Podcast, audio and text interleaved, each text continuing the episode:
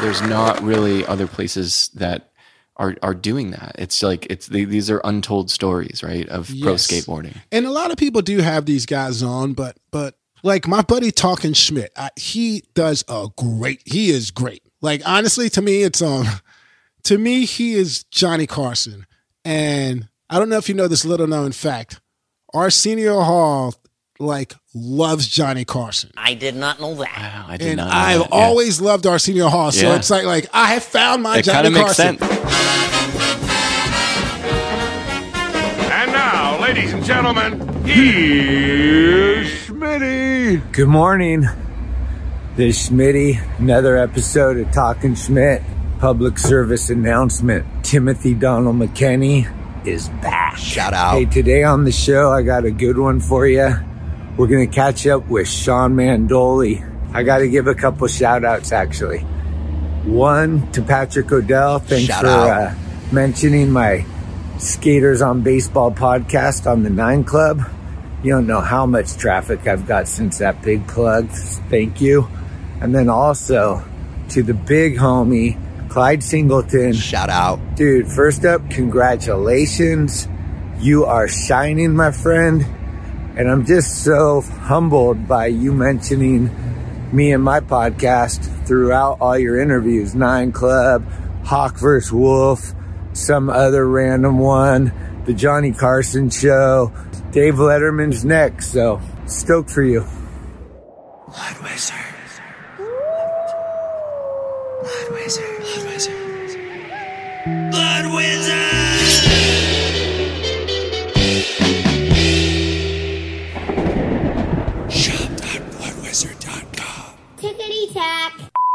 Hey, it's Corey at Blue Plate, 3218 Mission Street. Come see us. Meatloaf, fried chicken, deviled eggs, Dollar Olympia beers. We're here every day of the week. We got a garden and we got smiles on our faces. Come let us make you happy. This is Shawn Mandoli, and you're listening to Talkin' Schmit. Hey, hey, hey. Talkin' Schmit. I'm already not watching. It's cool. Like tonight is the night. Damn, this is like the coolest thing I'm ever gonna do. I wouldn't say it was fun. What do you mean, bro? Christian Fletcher's younger brother. Fuck the Dodgers. Oh, big dog's in. What do you think, Dolan? John, Schmitty. Talkin' Schmit. Alpha macaroni. Most of these guys, their opinion don't matter. Talkin' Schmit, right? It's skateboarding. I remember that. Talkin' Schmit. What are Yuns doing? Holy shit. Skateboarding homies. No, Schmidt, you can't jump in. What is happening?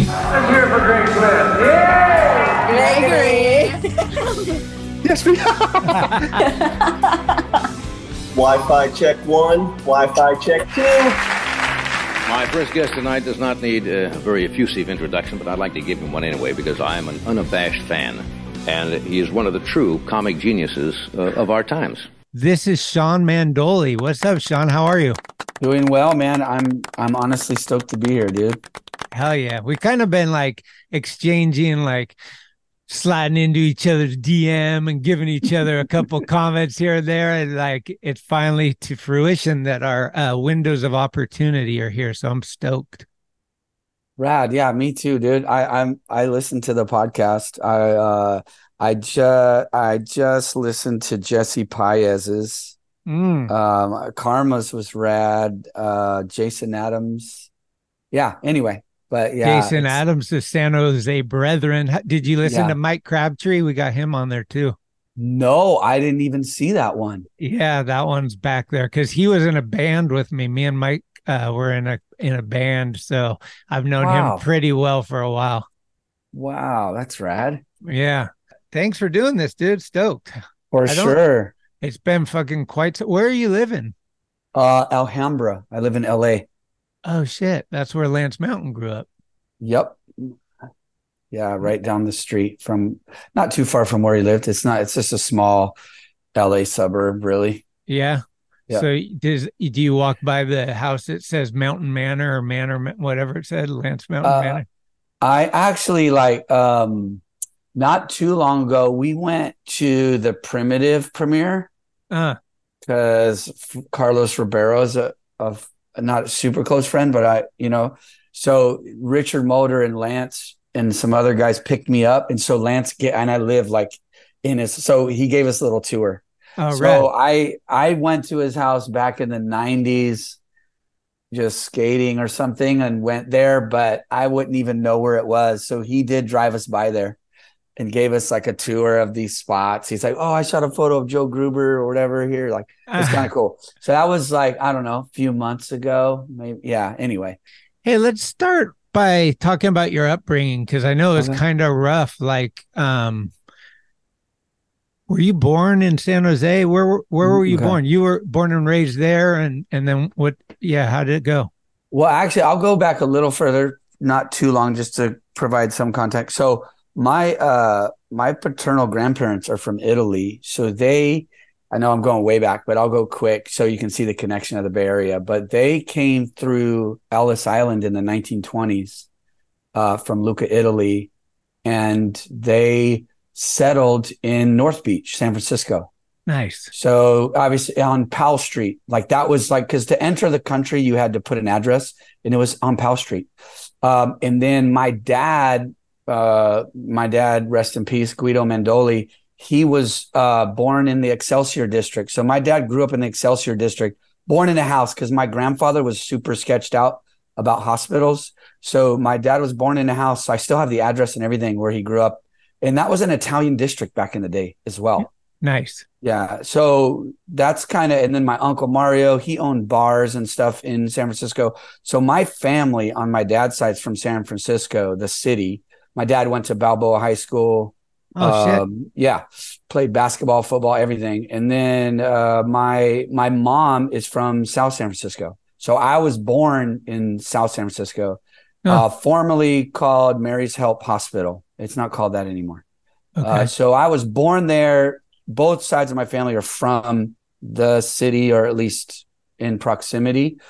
And then um, moved out of there. Um, and I was raised mostly in San Jose. I started living in San Jose in uh, the second grade. So I'm really like from San Jose, but historically, like my roots really are in the city, a couple generations. Okay. And um, when you moved down to San Jose, was that were you with your folks still, or Oh yeah, so um this kind of even ties into skateboarding and stuff for me and uh but we left South we called it South City. I don't know if people still Yeah. call that. We lived on this yeah, so we left there and went to this super small town. My parents got a divorce. uh, But we went to this super small town up in Northern California called Chester. Huh. Like super small, like no sidewalks, no stoplights. It's Wow. still that small because it's surrounded by mountains. okay? So we, I lived there for a couple years, pretty dark period of my life. I can talk more about that later. So pretty gnarly uh, early childhood there. And then um, my dad was living in San Jose at this time, and I was with my mom in Chester with my my brothers and sister. And then we moved to San Jose uh, to live with my dad and my stepmom in uh, the summer of '82. Hmm. So I so then from '82 on, I'm like San Jose. So started skating there and everything, and then uh, the whole crew of who I grew up with. That's Right. all San Jose. So yeah, What drew you to skateboarding? Like, how did that come to your life? Did you somebody at school or a sibling or? Uh, my brother, my older brother, um, I'm actually his caretaker now. I can get into that. Like he's got he's special needs and he's got some behavioral health stuff going on. So he actually lives with me. I'm actually in his room right now. Uh, but uh, but um, uh, he was super good. Like he was rad, and he was like, the, I'm the little brother, dude, and he, um, he's like about a year and a half older than me. So I always looked up to him. He was a little awkward socially, like always in special ed, but he was a talent. Like he was so good, and I just looked up to him. I thought he was so rad. So I was like, dude, I'm gonna start skating too.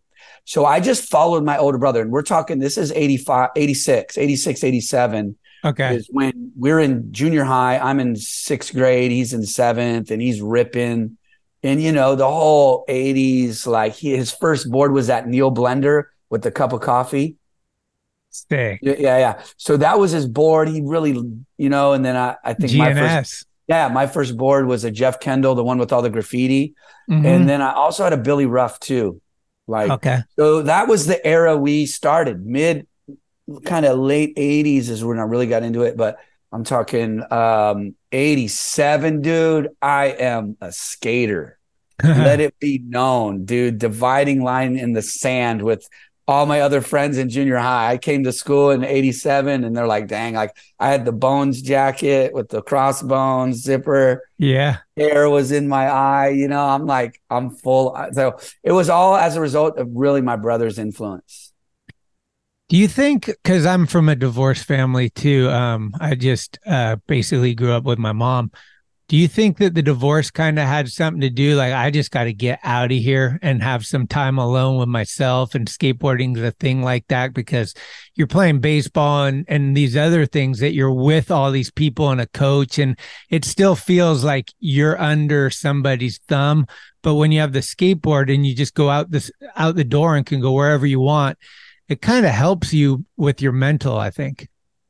For sure, dude. I come from a really kind of crazy situation that ties into skateboarding. Like, so when I moved to Chester, my my mom got remarried, and my my stepdad was a pedophile.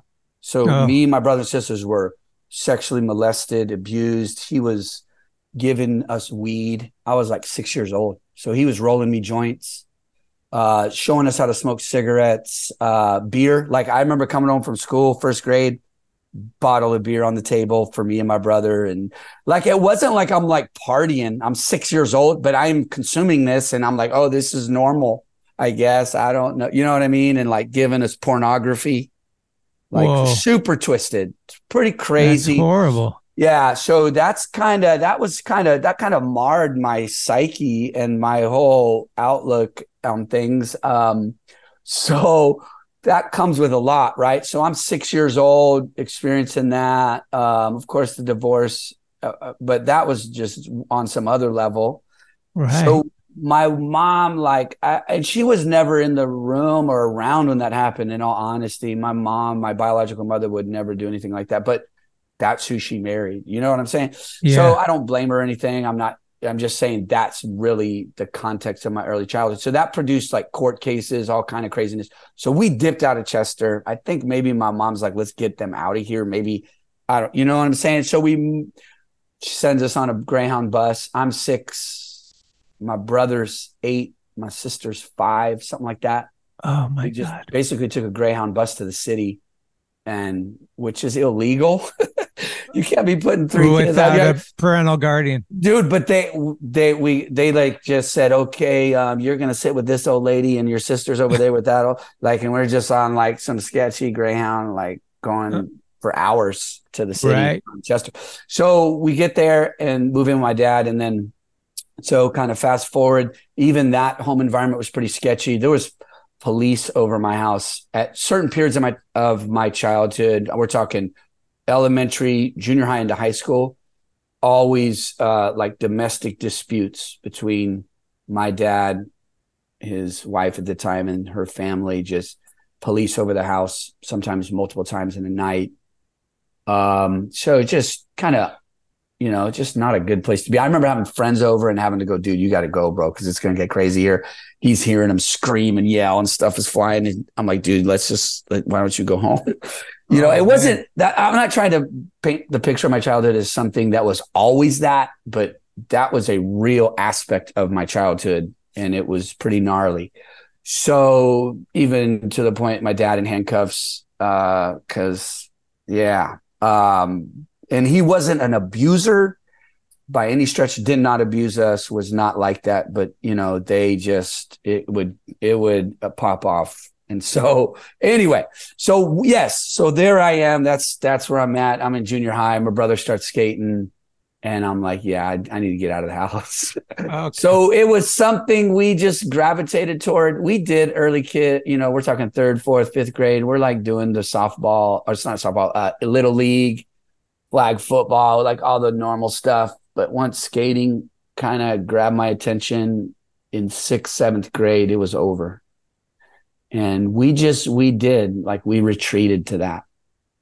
What do you think it's a you know, everybody has a different thing. Um what do you think like your brother kind of introduces it to you, but what do you remember as the feeling of like, oh fuck yeah, this is my shit. For us, we went like it was crazy. I tell a story all the time. So sorry if I've said it a million times, but when I bought my first board, it was at Ghost Skate in San Mateo, and this guy uh, that sold it to me is like, "Hey, there's a ditch up the street. Go there." And we go up to this ditch, and it was called the Spillway. And there's dudes and it looked like Harley Davidson guys right now. How I could describe them, like jean jacket vest, smoking, drinking, and just look like whoa, like dude. And and we were sold. We're like those guys are for some reason those guys are cool. Skateboarding obviously was so fun because at that time we were just bombing down hills and trying to go fast like much like probably if you go snowboarding for the first time all you want to do is just go faster down the hill that's that's what we would do in the beginning so i wonder like what type of things you were drawn to that you were like no doubt is this what i need with me always yeah i think it's the same thing right it was like just the whole everything you go into skate shop you see all these graphics you're like, dude, this is so rad. And yeah. like the wheels, slime balls. I was like, that's so, I don't, I remember slime balls, bullet 66s, right? Those big old wheels. And then also maybe even just my brother was listening to like when he's skating and his whole, his whole vibe changed. His whole, his whole kit was like, I'm a skater. Uh-huh. It was like this kind of thing to grab onto. Like, this is who we are. We're, we're not trying to be like everybody else and we're going to do what we want to do. We don't care what you want to do or what what's popular, I guess. And so he's listening to like the Misfits and the Ramones, and I was like, whoa, yeah, this is a trip. Like it's like this is on this is on the edge of society. Like that's how it felt to me. So I was we were drawn. I was drawn to that. I was like, I don't I don't care, like kind of thing. I don't care. We're mm. gonna do this. We think it's cool. That was the whole attitude from the beginning. Right. Yeah, I think so. And I think it did, you know, it meshed up with punk rock really well yeah. because it was the same attitude. Like, I don't give a fuck. I'm going to go in the pit and just get beat up. Like, I don't care. I'm going to go skating and eat shit. I don't care. And it was almost like, I don't know, part of it seems a little like, whatever like i just want to inflict pain on myself you know like i don't care i'm gonna go crazy this is gonna be the greatest but yeah, what how early did you notice people that were really good at skating? Like did you see Caballero early mm. on or any or Jason Adams or Tim Brauch or somebody mm. that you were like, Jesus Christ, they can make a living off this, you know? Well, okay, so here we go. So now I'm in junior high, John Muir Middle School, and there were skaters there. It was small crews, two crews and my brother was in one of them. So I already was in just because of him. Oh. And the ripper in my junior high was Tim Brauch. Wow. So I saw him ollie and I was like, dang, you know, like this dude can ollie. Uh, so I was kind of tripping on that. Do you remember the first time you saw someone ollie? Was it off a curb cut or off flat probably, ground? Probably my brother, like just maybe ollieing up a curb because uh-huh. I couldn't ollie up curbs at first. I had to like jump off and jump or find the little curb cut to get on. yeah. Sidewalk. So I remember follow. I was like Grom, dude, and my brother with all his friends were a year older than me. Okay. And so Tim Brauch was one of them. So so I went to junior high with him. He was in my junior high. So what happened was I just so little by little, you know, Thrasher magazine and and then knowing kind of so we're living on the south side, and then uh, I just got really into it. Other friends quit, um, you know, along the way, but like Tim Brauch and some others continued. So I, I really was like beginning of seventh grade. We're talking 1987. I was all in. Okay. So like, so Tim Brauch at that point, he's in eighth grade, a year older than me. And so once I'm all through middle school there's a skate crew a crew of skaters in the city and there's different ones when uh, because of the turmoil at my house with my stepmom my dad took my older brother to a different part of town to live with his friend which is Almaden Valley. That's Okay. where Salman and Jason are from. Ah, So they're from like a a little bit more of a nicer area. Like I wasn't from the hood at all, really, honestly. Not- Yeah. But but Almaden Valley is a different world. uh-huh. But my my dad's friend was pretty wealthy or whatever, so he let my dad crash there and kind of and I stayed at my step parents' house. So I would go there on the weekends, and there was this. Jason might have talked about this a little bit, like Alpha Beta, right. the, the Yep. grocery store that everybody skated at, but there was also this abandoned school, or they set up all these ramps. And so my dad, I would go there on the weekend and I'd bring my board and skate with my brother. And my brother's like, dude, there's a school we could go skate. So we go there. That's when I first met Jason and Salman. And Salman tells this, like Jason will tell the story, like I'm rocking a gold chain. I got like my pockets are full of quarters because I'd steal them from my stepmom. Yeah. And they're like, who is this kid? Like, what is wrong with him? so anyway, so I just was like, these dudes are rippers. And so that's when I first met them, you know. Uh and yeah, I think that's junior, that's like right when I started skating. And they, nobody was sponsored, but Jason and Salman and that crew out there was really good. That Almaden Valley crew, they were older than us and you know, and so, but then you got this. Tim Brauch wasn't a part of it. They didn't even, I don't think, knew Tim at this point. And but then after I graduated from eighth grade, I'd go to Tim's house like every day. I would skate up there and skate with him and this other cat named Bali Sahota, who was sponsored. He Huh. was a ripper, local ripper, skated for Indy. He was good friends with Mark Waters, actually. Okay. Bali Sahota and his brother Gerby, but Bali was a ripper. So Bali and Tim were skating together. So it was like if I could get around some rippers, that that's where I was. I was like, I want to skate with these guys. I want to skate with dudes that are actually doing something and skating. So Tim Brauch and his family took me to my first contest. Oh, sick. And so we skated. It was like at Gilroy or something. So I went, Tim was in a division above me. I was in intermediate or something or beginner, and he was like in advance. So he skated against Jaya Bonderov. Oh. And Do- Jaya Bonderov won his division. Tim Uh-huh. got second, and I got second in my division. And I got like a Jason Jessee shirt, the the the like Greek god, the fire Yeah. and a set of wheels. Dude, and I was skating home with a set of wheels and a shirt.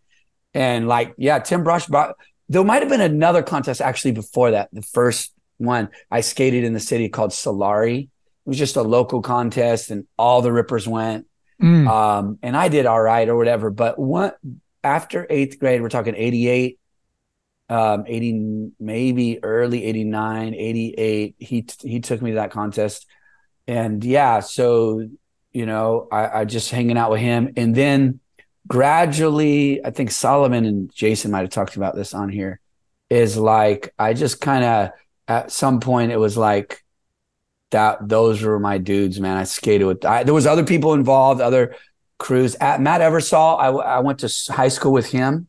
Oh, okay. He was around because I went to three different high schools in San Jose. So the, the um so you know me and Matt and there was a crew there at our high school. I went to high school with Crazy Eddie. Oh, So sick. skated with him and bringing him like because I went to school with him. He would go with me and skate with Salman and Jason, and then Salman flowed him boards. And Salman's the one that deemed him that, like, called him. I think he put it on his box, Crazy Eddie, and it Ah. just stuck. It just stuck. Okay. So anyway, so and then you know uh, it evolves into Jason and Tim really becoming really good friends, and Yep. you know, um, anyway, so that's kind of the San Jose, and then obviously Cab.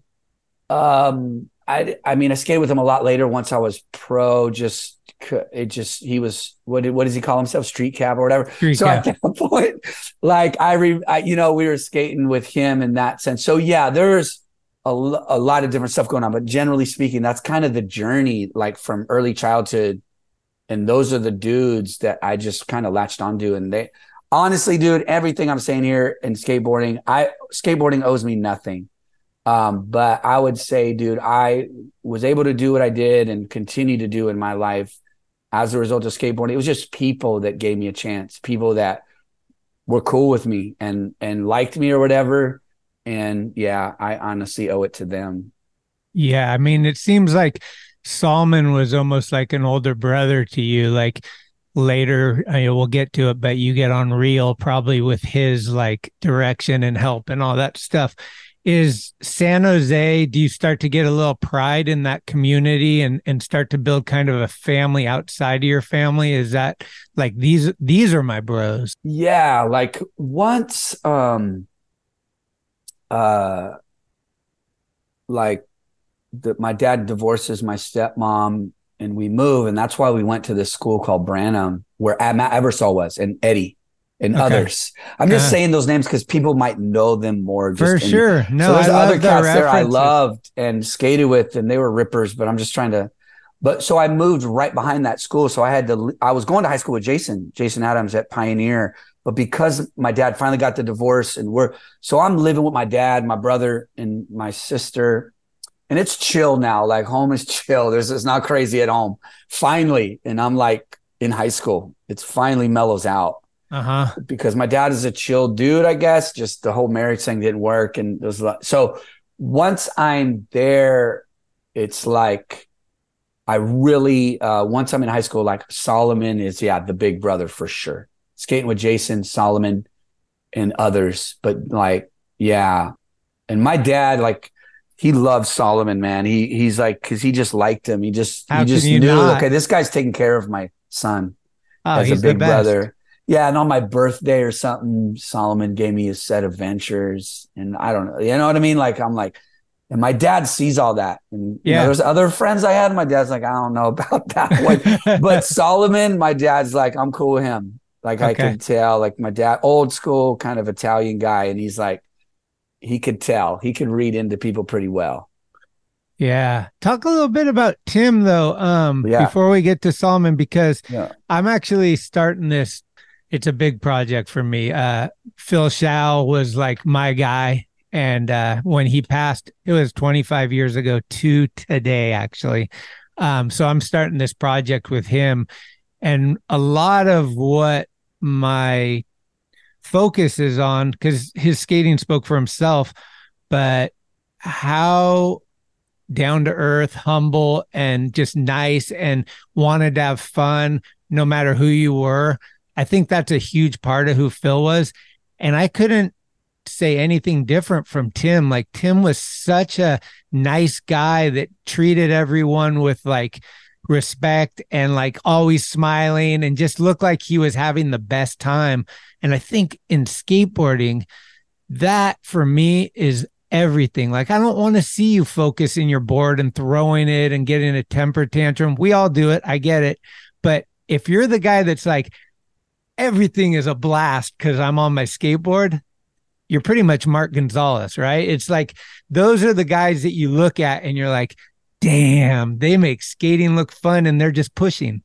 So Tim to me had that charisma and I spent a lot of time with him. Him and Jason used to come to my ramp when we had a ramp in Menlo Park and they'd always come with uh, Tim's girlfriend and uh, just kick it and drink a beer and skate and just talk and just so like made you feel like you were their equal. Yeah, Tim was super rad. Like, cause uh, once you know you got the crew, the whole crew at school, and then people start to fade off and they start to party a little too much. And I was partying and doing my thing, but wasn't. But I was into skating. Like I was into it. So I was like, this dude is too. So just think about it. I'm just I'm a year younger, kind of like a I'm a Grom in a sense. I'm the little guy, always have been. So I'm skating across the city to his house and just I'm there I- every every day in the summer. Wow. Like, what are we doing? Like, let's go skate, whatever.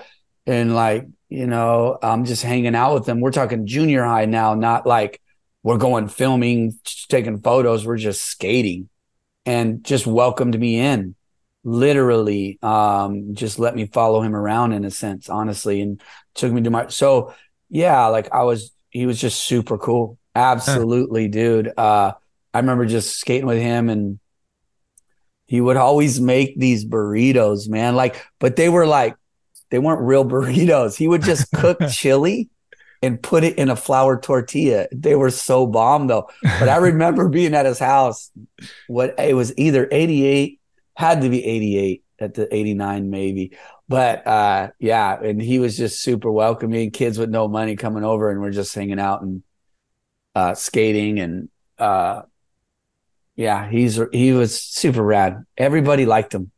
Oh yeah, yeah, for sure.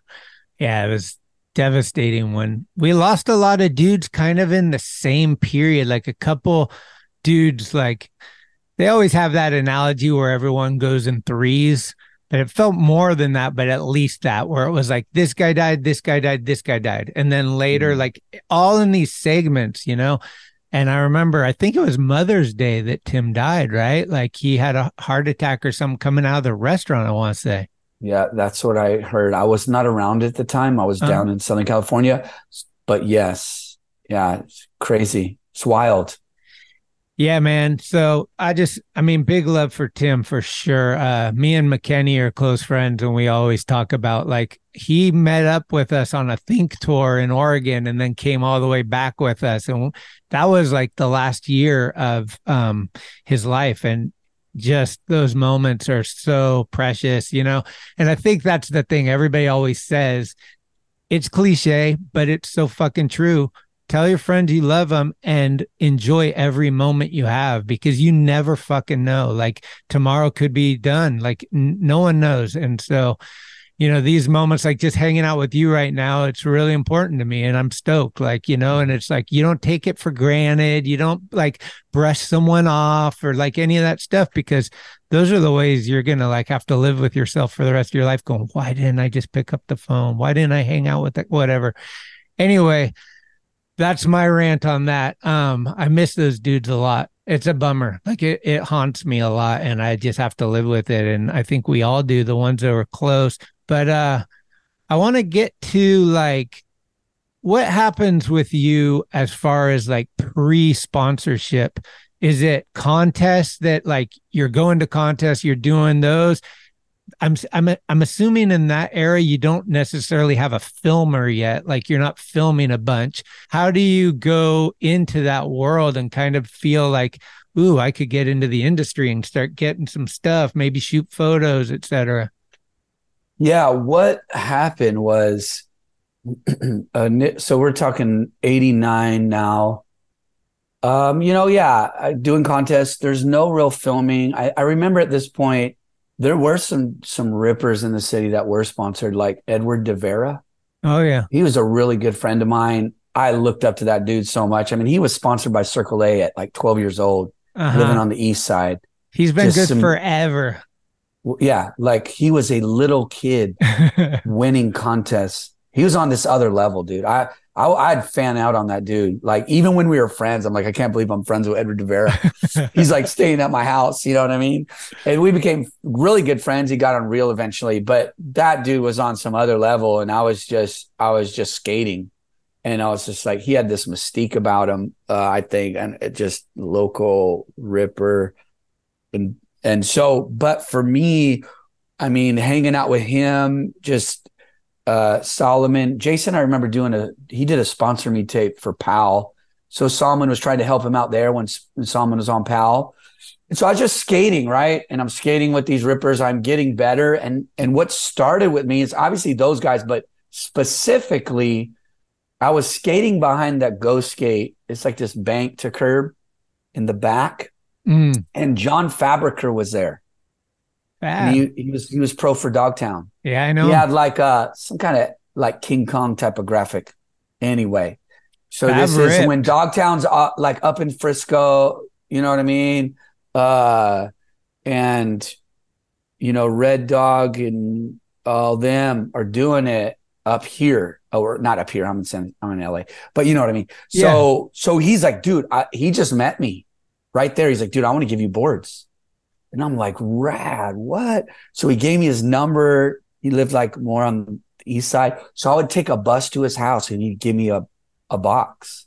And Wow. that was kind of how it kind of started. Like, so it wasn't, that's really how it started. That dude was like, I want to hook you up with boards. And so that was rad. And then, you know, the whole connection with Dogtown and Venture. Like Yeah. by this point, like Salman's on Venture, Edward's on Venture. Edward is on Dogtown. Oh, okay. And then, so do you I- know Greg Carroll yeah, so at that time? he's the kingpin. Right. that connected San Jose to San Francisco. And from like Jason might have said this too, but yeah, like so we I forget how it might have been through a contest through Salman, but Greg um wanted to sponsor me. So I was on venture in uh like the spring of 1990. That was my first like factory sponsor. So then because of that, I got on Dogtown. So I was on Dogtown. So I was on Dogtown. That's when like Karma was pro, Wade Speyer was pro, Ricky Barnes, I think had a board. You're not in that video, are you? No, that I got okay. So here it is. So I was in on Dogtown. Yeah. And all those cats in that video were on. Yeah. I was just a literally a Grom from San Jose, like I am, and getting boards, skating for venture, super stoked at this point. Um, so this is all in 90. Um, and then they come, Greg's like, dude, we're gonna start a company called Think. And um, but sorry, let, let me back up. Sponsorship. Sorry, I'm gonna throw Yeah. something in there. My first sponsor, actually, around this time, we're talking we're talking 90 now, was Session Skateboard Shop. Okay. So Joe Gomez, Joe, Joe Gomez sponsored me because I went as like a, you know, as a friend, but they let me skate in the contest. Me, Salman, and Edward Devera went to uh, the Powell Warehouse and skated in the first Quartermaster Cup when it was outside. And so we won that contest because Whoa. of Salman and Edward. So here it is. I got I got a, a our, my first photo in the in the mag here was Oh, this. sick. So this was there's Edward Oh yeah. and Salman and Uh-huh. me there. And also Brandon Chapman was on the team and this dude named Marcus. Okay. There's us holding the boards and stuff. So this was 90 here. So I got on sessions because I made the cut, but Salman and Edward literally won their divisions. It was a two weekend contest. You'd go for one weekend. If you made the qualifier, you'd go home, come back the next weekend. And Salman and Edward won it like first weekend, first place qualifier, first place final. Second weekend, first place qualifier, first place final. So do do the points, we win. I got like ninth. Uh, so anyway, so I was in there, dude. But uh, but that that was kind of that was the first. So I was on sessions, which was rad. That's how I. That's really how I became friends with Edward was through going to that contest, and from then on, I was like, dude, I'm hanging out with this guy. So Uh-huh. um, so then yeah, so I'm on Dogtown ninety. Uh, Greg Carroll's like, dude, we're gonna start a company called Think, and so I want you to be on it. So it was me, Jason Adams, Ronnie Bertino, Sam Smythe, Carl Watson, and Mike Kepper. Mm. Right. So here's this one right here. This is the missing children board. oh, sick. So you there's still Nick, have that? Nick, Yeah, Carl. rules. There's me, got a little scratch. And then there's Sam. And then um, so yeah, uh there's that. Um, I was really stoked to be on that team too. I was the oldest one on there. I was like the I was 17, but I was the oldest dude. I felt old. I was like, dude, I'm I felt old or something. Was it, But- what did it start just amateurs? Or was there I a think pro? so. I don't Yeah. think they had a pro board. They had this and then they had the light bulb. But yeah, Uh-huh. this was it. How cool. And then, you know, I'm hanging out with Salman. And of course, I don't know how it happened. Maybe he's like, Do you want to ride for real? Um, and I'm like, Yeah, Tommy Guerrero, Jim Thiebaud, new company, super rad. Henry Sanchez, Tony Henry, Corey Chrysler. Yeah. And I was like, I honestly, I was imposter syndrome my whole life, bro. But Right. especially with real, I was like, dang, you guys are, you sure you want me on that team? Like, like just, I was blown away Right. that, and I didn't even understand it. I'm like, I don't know, but okay. Super insecure about it, but I, I went for it. So that was a, that was 91. So by 91, I'm on, and all those cats are stoned. So we're talking the, oh, I don't even consider myself OG. It was really Henry was pro, 14 years old. Um, Salman was AM, Jim and Tommy, and then Tony Henry and Corey Chrysler were on. I remember talking to Corey Chrysler when he we were hanging out. This is when he was on Real. I'm like, dude, I don't know. I don't. I think we were partying. Oh, we were all drunk or something, and I was like, "Dude, I don't know." He's like, "Nah, fool, you're down." Like, you know what I mean? It was, yeah, but I remember that conversation. Like, dude, I, man. And so, they, yeah. So that's when I got on, and that's I, I'm trying. I, I don't want to miss anybody, but that's who the team was at the time. So when you got on, was Real already a company? Yeah. No, they were already so they already had rad stuff going on. I think I, at this point I'm a junior in high school. I was skating for real. Mm. Yeah, 91. 91. Were you around when Salman started playing with the switch, getting switch ollies and and doing nollies and and kind of you know that was new. Nobody was doing that. Did you see some of that? Like w- do you remember that era? I do. Uh um, I remember him coming back from a European tour and he was doing nollie flips. And I was like, what the heck? And it looked so dope. And I was like, dang. And then I remember being in the van with Jeff Klindt and they, he was doing all these nollie tricks and stuffs. And they're like, dude, we should do an ad and call it nasal passage. And they did. I remember the conversation. And then he has all these nollie tricks and there's some real ad and said nasal passage. But yeah, that definitely influenced me too. Just his whole approach. Yeah. That was kind of around the San Francisco contest, I I want to say, because I feel like when he was in that contest, he was skating switch, and I don't think anyone else was really. Yeah, and 92. Yeah, around 92, right? Yeah, because me and Edward were there. That's when Jesse Pius frontside 180 Wallenberg. Wallenberg. Oh, were you there? Yeah, I was on acid. I was on acid. Me and Edward were on acid, and I was tripping out. I was like, dude, Jake Phelps has a mohawk. He's got all this money. He's like, ah! and I'm like, what is this? And it, that approach was just not like. It, obviously, I was tripping a little bit. I was on under some kind of other yeah substance, but I was kind of. And then I remember Jim Thiebaud opening his hand and like he had two quarters. He's like, want to do a trick? And I was like, what do you talk? Like, what do you mean? Like, I was just tripping. I was like, money, skateboarding, like ah, you know. But I, I remember seeing Jesse do that. I was like, wow, that was wild. Uh, Yeah, that was I really rad. It's just too. real. It's like his frenzy. And me and Edward were just cruising around skating. We didn't tell anybody. We, it was like on acid, but didn't tell anybody.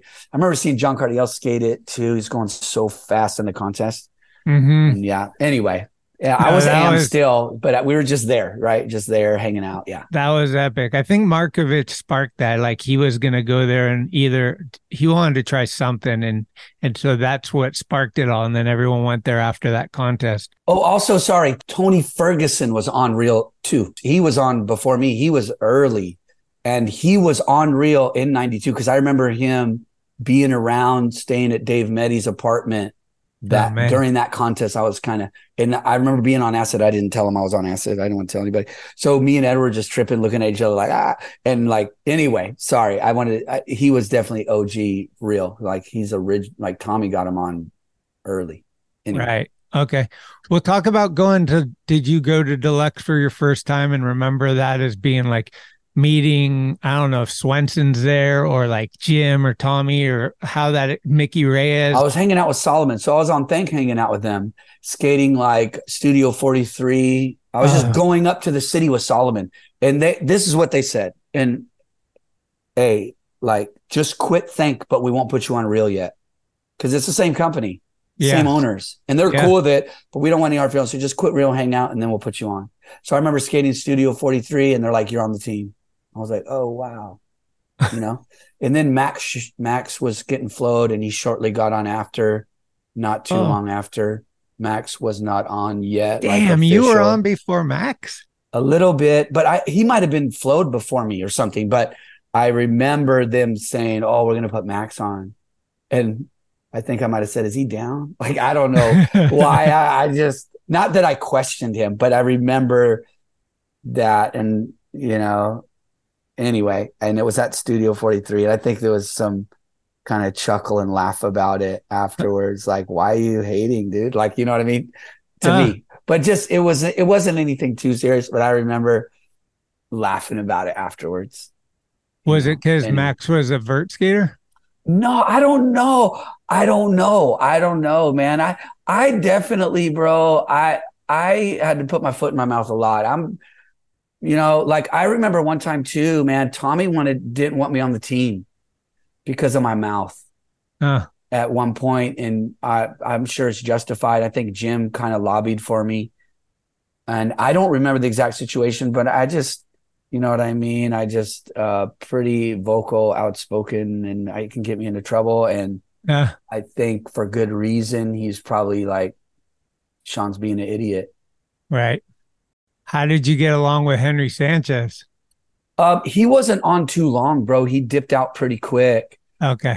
He's just on some other level, bro. Like so, he's just on some other some from some other planet, kind of. like as as I'm on the team, I'm like, you know. Uh, but what's kind of cool, I I recently skated with him up in Sacramento, which was kind of rad. Mm. At, uh, at a at a skate park up there, I was uh, skating with the crew up there. We are doing a little like a camp with Richard Mulder, Joe Gruber, and all these guys. And Uh-huh. we stopped there, and it was rad to see him. It was so rad to see him. He was ripping, and so anyway, yeah, Yeah. Cool to see everyone still skating like after all these years. It's like, wow. Talk about that for a minute. Like when you're that age, you're in junior high, you're going into high school, you're skating. What's your mentality like at that moment? Like, how long is this going to last? Like, do you think, like, oh, dude, that's that guy's 23. He's hella old. right. Like, how, when am I going to be done skating? Like, cause I always talk about that. It's like, dude, I'm so old. I can't believe I'm still skateboarding. Right. Um I in my mind, I'm in junior high and I'm serious about it. I'm like, okay, if I get like shop sponsored before I'm out of high school, I'm stoked. Like that's where my mind was. I never did a sponsor me tape. I I didn't, I wasn't like I was just driven in a way, my own way. I'm like, Mm. I want to skate. I feel like I'm kind of good. Like I'm, I got some type of confidence, I guess. Mhm. And I'm skating with the best guys in the city. Like I'm around the right guys. So I did have some kind of thought, even as a junior high kid, about it. But then I ended up getting sponsored my freshman year. So I'm like, ooh, there might be something here. And then my dad was super supportive. So he would buy all the he my dad was a, a meat cutter, he's Mm. a butcher. So he would always in the grocery store, he would flip through the magazines and he'd see me in it, he'd buy it, Right. bring it home. So it was like a rad thing. So I'm like, dang, this is something. He'd let me cut school to go on little trips, go to contests if I needed to, as long as I kept my grades up. He Right. was super supportive. Like he was down. He Sick. wasn't, you know, as long as I did my schoolwork and, you know, he would let me like that quartermaster cup. I had to kind of take some Fridays off, you know, of school and he was down. That's good. so man. anyway, so yeah, I mean, I, I didn't really see career per se, but then I'm on real. I'm like, oh wow, this this actually might pan out here. I mean, you're looking at like a Tommy Guerrero as a fucking superstar, a- as one of the, you know, he's one of the three guys in my mind that started street skating and making it this rad thing. And not for nothing, but he grew up in San Francisco where there's hills. And so he had a whole different vibe than maybe Natas and Gonz, where he's bombing hills and making it look like a fucking ski slope or whatever. Was Coco on the team? Not till later. So this uh, that era, the first crew, like that was so early. Tony Henry got off. Henry's off. Uh, Tony Ferguson's off. Slogo was on early too, super early. He Right. was pro early before me. So yes, I don't mean any disrespect to people. I just my memory, bro. I smoked a lot of weed in first grade. So no, I'm sorry. so no uh but uh so so then there's like from my perspective there's like this different era that happens where Mm. it becomes like salman kelly like the real video Right. uh salman kelly uh and, maybe even a little after so then you got salman kelly keith gets on uh kelly bird was on pretty early too but yeah so kelly keith um julian got on right, Right. so this is before anti-hero that i really and then you had drake jones uh ben liversedge Yeah. Uh moses was on early but he stayed on for a minute edward devera you know the whole real the real so but even after the real video then Edwards not Edwards on Mad Circle, Moses is on Mad Circle. Mm. So then it's like Julian, uh, Matt Field, Drake, me, Salman is ends up getting off as well. So I really like that that I really enjoyed that time with Keith and Julian, Salman. I remember going to Japan in uh I think it was 94. It was me, Kelly, Bird, Julian Stranger, Salman, and Keith.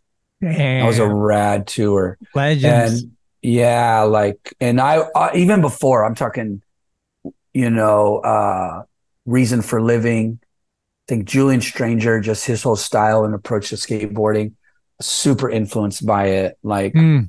Um, watching that video and early stuff, just the, uh, the approach, the style of it, doing backside 360 ollies the hard way over a hip, Mm. pop shove it's before people caught them hmm those kind of, those things just had an impression on me. Like dude this dude and it's from a, me looking at it like this dude in a sense like he does it right. Right. in a sense like that's my that's at least my opinion. Yeah. but and then to be able to skate on the same team with them and travel and yeah dude it was just rad it was such an honor to be yeah yeah Huh. What about rewind a little bit because who is the first guy you start filming with? Is it Jake Rosenberg? yeah i filmed uh the the the non-release venture video Oh yeah. Yeah, so probably him, but actually Jeff Klindt was Ah. filming us. So this is before Dave Metty, right? So Yeah. even Dave Metty wasn't even around. He was he was there pretty early, but even before him, it was like Jeff was filming. Oh, okay. Yeah, like there wasn't like a filmer per se at this point. What was Jeff like? Because he passed kind of, I never got to know him really, but obviously he was such a huge, I mean, that dude did a lot in his career and helped a lot of people. What, what was that? What was his demeanor and like, what would you say about him? Yeah, I mean, he was a really friendly guy. I mean, he was part of getting me on and just, I think I, I liked his view of skateboarding. Like it was about skateboarding. So Huh. he would always compliment people that weren't even on the team just because they were so rad. Like I remember him saying, dude, Andy Howell's so rad. Like we should do a, I remember him saying, we should do a real ad with Andy Howell, even though he skates for another team Mm, like just outside the box. He was, you know, meaning like it's just skateboarding and you know, maybe that's maybe some of his reasoning for even putting me on. I mean, he had Henry Sanchez. You know what I mean? So Right. and then they they're gonna put somebody like me on. Like maybe it's just I think they just maybe liked my approach or just that I am who I am. I don't have to be some like superstar or whatever and like let's sponsor him because we think he's rad. We want him on the team for who he is. So I Mhm. thought Jeff like kind of had that and just he's very creative and um, you know, uh super smart too, super intelligent, obviously on the business side of things right. you know, uh, all positive things. They supported me, bro. Like they turned me pro right after I get out of high school, summer of 93. And Uh, at this point, like I'm a full on Christian.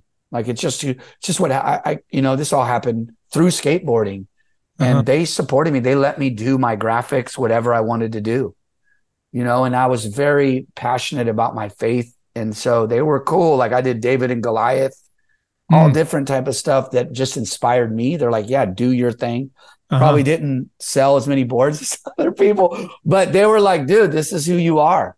right. You know, so I think Jim, Jim and Jeff both, um, you know, were just really close to the team. Like, you know, they were a part of it and involved in like boots on the ground. They weren't like over here in some boardroom per se. Yeah. Um, did you So as a kid, I'm like, this is what I need. I don't even know what I'm doing. I'm 18 years old. I need people to help, like say, yeah, don't don't do that. Or they were like that. And I'm not trying to over say this, but they were kind of like that. They were very like mature dudes, been in the game, involved, but like actually trying to help us do things a certain way that and look at the longevity of real skateboards. There's a reason it's still around. You know what I mean? Jim's one of the hardest Yeah. working dudes in Yeah. the biz. So, yeah. Uh, talk about the filming back then. I want to know, like, when you're filming for the real video, do you know you're filming for the real video, or are you just out filming and then they say, "Hey, we're going to do a video," and you have footage already? And what is the filming? Uh, you know, what is it like? Are you just going out skating and they're documenting it, or you have has it gotten to the point where you're going back to spots over and over to get a specific trick or is it more capturing just you in the wild skating It's me in the wild skating. Mhm. Yeah, I mean, for me too, like like you there's people like, you know, like Jamie Thomas, right? Where that Mm. dude's like a cyborg, right? Like his approach to skating. I've talked to him recently. I'm Yeah. like, dude, I would could never like uh, dude, I was like, dude, if I skated on your team, you would have probably helped me be more productive. he's like, yeah, but I don't he's like saying like, but I don't know if you'd want the whole program. And I'm Yeah. like, you're probably right because just our approach and my mentality and maybe it's san jose the people I'm around it was improvisational for the most like it's like i'm gonna do what i what feels good and if we get something cool if i come up and and I, we'd go to places but i was i just i don't think i'm that type of skater nor was it a mentality i adopted to be like trick list or you know and even that whole era i think is a little bit more improvisational. So that's literally we got what we got because we showed up to a spot and there wasn't I knew I was filming. Like I, I think some of that footage I filmed with Lance Delgart. A lot of the San Jose footage Mm. uh, was Lance Delgart just because he had a camera and he's in the area and I need to film. And I wasn't the best film like video guy. Like I just I didn't I didn't I personally didn't enjoy not getting footage or the pressure of it. So that's why I kind of got what I felt or what if I was feeling it and I'm getting, I'm like, let's film. But I, I, when I look back, I feel like I probably could have done a better job of maybe approaching it on a more serious level for the for the purpose of being productive. I think. right well early on you're doing uh hard flips that's what year's that like that's real Well, Jake Rosa. Well, the first one I did is in that venture video, and I think Jeff Klindt filmed it. Uh, and it's like in Berkeley over a hip. It's super sketchy. Uh, but that's definitely uh oh no, or maybe Jake was there. We're talking 90, okay maybe 91. But yeah, it was early. And back then we didn't call it a hard flip. Actually, believe it or not, me and Spencer Fujimoto, he was in San Jose too. Ah. we were trying them and we were I was calling them frontside varial kick flips Mm, because that's what it is. right And so I remember us trying them and doing them pretty early there. Um, but yeah, it was, it's in the first real video, but definitely did it before that. It, Jake, Jake filmed it. Jacob, he goes by Jacob now. Jacob filmed it. I think it was with Je- Jeff was there because Jeff did this funny little like curb trick. Jeff Klindt, it's, I think it's in that venture video piece. Jeff skating to Jeff Clint. So anyway, but yeah, it was pretty early. Was there a reason why that venture video never came out I have no idea. Jacob would probably know, or Keith, Greg Uh. Carroll. yeah You know, because you got like a lot of footage. I think Jacob's got it on his YouTube page, but Mm-hmm. there's all this, and you were skating Greer a bunch, maybe because I seen you some footage of you at Little bit. Greer. yeah, around that time, right? So yeah, I remember even DMing you about that. So yeah, we started skating there when it was still had a fence around it, Uh huh. And just because it was there, even though it Yeah. wasn't open. So that was like me, Salman, and Jason. That was like the I was skating with those dudes a lot. Salman was the driver; he had the car, so we'd go up there and yeah, skating that. Dude. Salman had an ad from it over that hip doing a tail grab, yeah, one foot. I remember Such that. a sick photo. Dude, Yeah, that, yeah. that's where I was introduced to Doug Smith. I thought he Oh, was wow. the ruler, like it's his style and the way he skated that place. I was like, dude, this guy's fucking rad, like just so fast and surfy smooth. But then as it opens up, you just get a bombardment of people coming in and seeing everything. You either want clockwise or you want counterclockwise. And if you went the other way, you're getting run into. Yeah, I remember going this way, like you go down the hip, there's a hip, hit it, hit the wall, and then the volcano, and then the hip into the little bowl was the final hip, Mm, right? Yeah. Yeah. Yeah, that that little That hip the after route. the volcano was like showtime. Like Yeah. I'm gonna get the trick, like whatever. yeah. Uh what were some of your favorite spots in in that era? Like are, are the bricks still skatable in San Jose? Like where are you hitting? Uh you ever go to Fish Banks, Memorex, all that stuff? Like Yeah, that was early. That was before sponsorship. We found out about all that, the wave, Uh-huh. Memorex, Fish Bank. So that was like junior high, getting on the bus. And then I did skate those places after, I think in my Thrasher interview in 94, I got a photo at the wave. Huh. Um, I got a deluxe ad at the bricks. So yeah, like we're talking mid 90s. We revisited that stuff, but I remember early skating downtown San Jose, the bricks hitting it just as kids, just on the bus, like in the 80s. But yeah, I liked Auto Bank.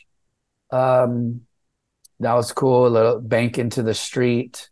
There was um, Safeway curb. I lived down the street from Safeway. That's a that's like in a lot of stuff. Um, the Safeway curb, Salman, Edward, me, we're all skating there uh, in the real video. Mm. And then there's other people from other stuff doing stuff uh, there. So yeah, San Jose.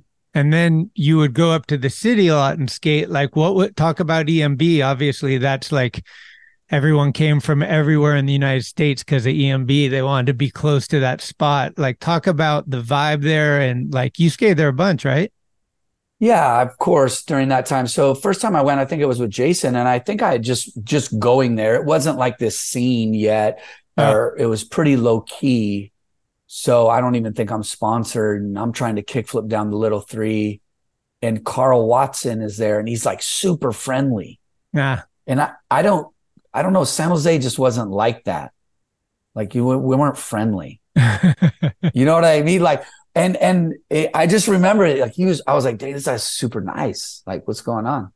You know what I mean? So it, he was just cool, and and just San Jose. You show up somewhere, it's like attitude, or like it's just you know. Even Salman, I think, shared at times just how he's like, dude, like how he, I don't know, somebody wanted to fight him at something in San Francisco because he's like snaking everybody. But in San Jose, like that's there's no, it's not a snake session. Like that's how we skate. Yeah. So it's just, it was just different, right? So anyway, but him and Sam, I think were there and they were just skating, just hanging out, and maybe Nick Lockman was there, but I just remember me and Jason there just skating. Just I don't know if somebody dropped us off, like parents or something, or and it wasn't, you know, like we were just like, wow, we're here. And those dudes were super cool. And then like through Greg Carroll, I mean, I'm showing up to EMB with Greg Carroll and his brother. Mike Carroll starts skating and everybody stops. Yeah. And I was like, what is this? I was like, he's the guy, you know? And I'm like, and so in San Jose, it was just different. It was like you would get clowned if you didn't skate. Right. So it was just different. I was just like, okay, like people just want to. I mean, he's the best skater and he's ripping. He's going wearing those teabag shorts or whatever. He used to rock these shorts. Uh. so I just remember him and I was like, this dude is so good. Like, Yeah. I was like, dang. But it would that's what happened. I so by going there with Greg Carroll and his brother and I think Brian Lotti was with us. Like I was just some dude with them. So I didn't I wasn't never a tension with me. And then I'm on and then I'm on I'm on Think with those cats, the young guys. Right. So it's like I'm from San Jose, but things were cool. Like it wasn't Yeah. was I wasn't having to fight my way through anything. Uh huh. I was there by association in a sense. Right. You got And I Carroll thought brothers. dudes in SF were just cooler to me. Like I get it. Like some people get vibe, get the board taken, but for me, I don't know. It wasn't. In all honesty, it wasn't like, you know, having to try to fit in or prove myself at all. Like I didn't feel that. I didn't. Hmm. I didn't experience that because they looked at Greg probably and saw this dude. Oh, okay, I guess he's with Greg. Yeah. I mean, if you're with Greg and or Mike, you're like fitting right in. I mean, those guys Yeah. were highly respected. and I wasn't like best friends with Mike, I'm, you know, but it's just showing up with his brother and him. So that was helpful. Do you remember anything that stands out that you were there to see, like somebody doing something, a gnarly session or anything that's like, I don't know. Yeah, dude. Actually, it was this was a rad session. It was, I think this was this was before I was pro. Dang, was this 91 or 92? I was probably 92. Uh, but everybody at the contest skated down to EMB. So I'm like skating down Market Street with like every pro in the world. I'm like, this is so rad. And I was sponsored at the time. I was on Real, but I was like, dude, Rudy Johnson, like. Brian Light, like everybody's just crew, they're skating Right. and end up at EMB. And it's like, dude, you got the whole world of skateboarding on the bricks right now. And it was that was pretty rad to go out there and skate. And I think in that session, this is just random stuff I remember. I remember like Spencer getting sponsored by World during that session. Like Kareem was like, Hey, Spencer, go do that late big spin. Spencer probably remembers this. I remember witnessing it and telling Rocco, look at this kid, look at this kid. And he was trying this late big spin. It looks super dope.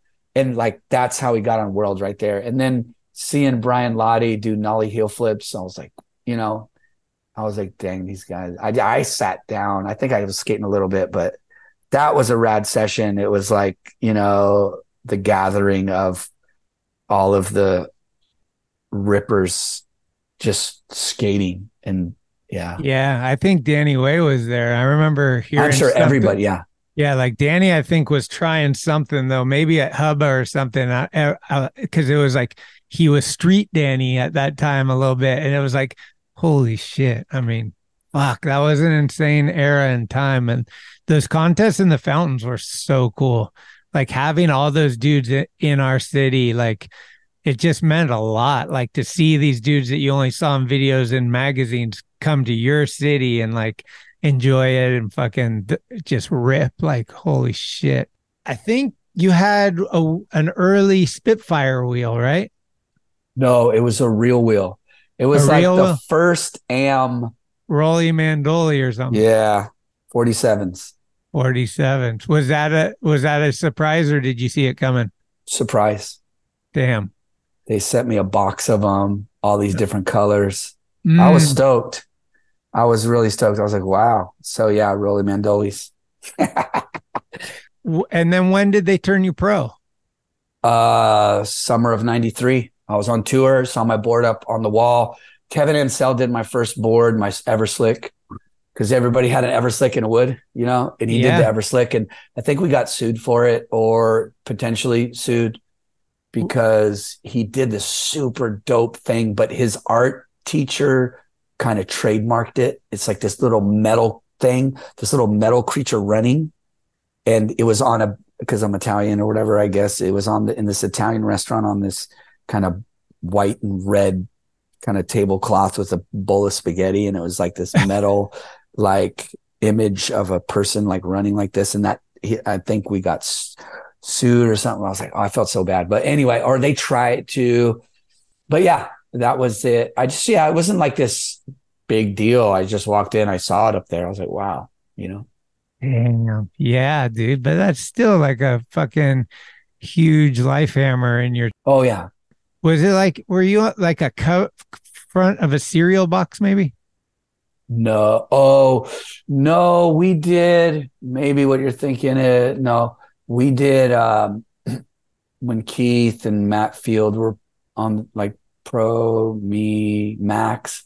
We did a gr- like a giant series where we're like King Kong kind of, but it was our face and I was like reaching into the satanic concert crushing a pentagram. and like and like Keith was like in New York Max was like Bay Bridge, you know what I mean? Kind of. Yeah. Okay. But I don't know if that's what you're thinking of. That's one I remember.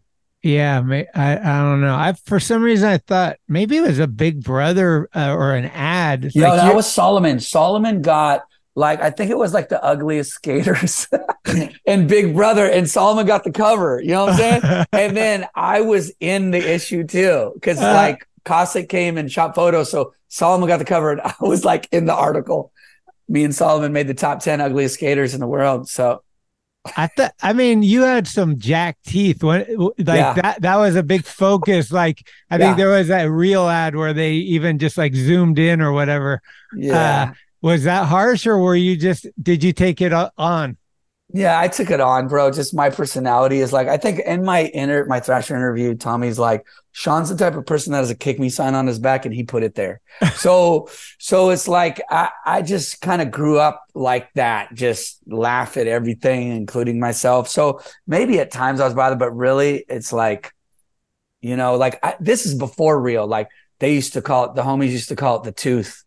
So even uh, Lance Dalgart's like, let me get a picture, like fisheye, and I'm like, like my tooth's like super big.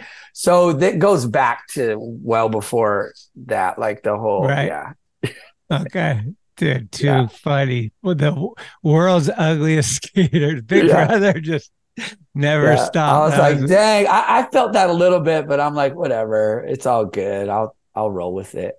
Uh-huh. um well, you mentioned the Christianity thing and I'm did Salman kind of how did that come about? Were you at like your lowest moment or were you like hanging out with Salman or like what happens that you kind of pivot into that?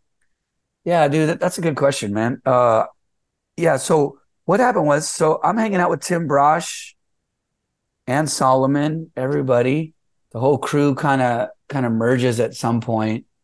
Um, and we're talking 91. There's a there's a there's a church in the city that, and this is pre skate park era, right? Mm. So there's a church in the city that puts a really dope mini ramp inside of it.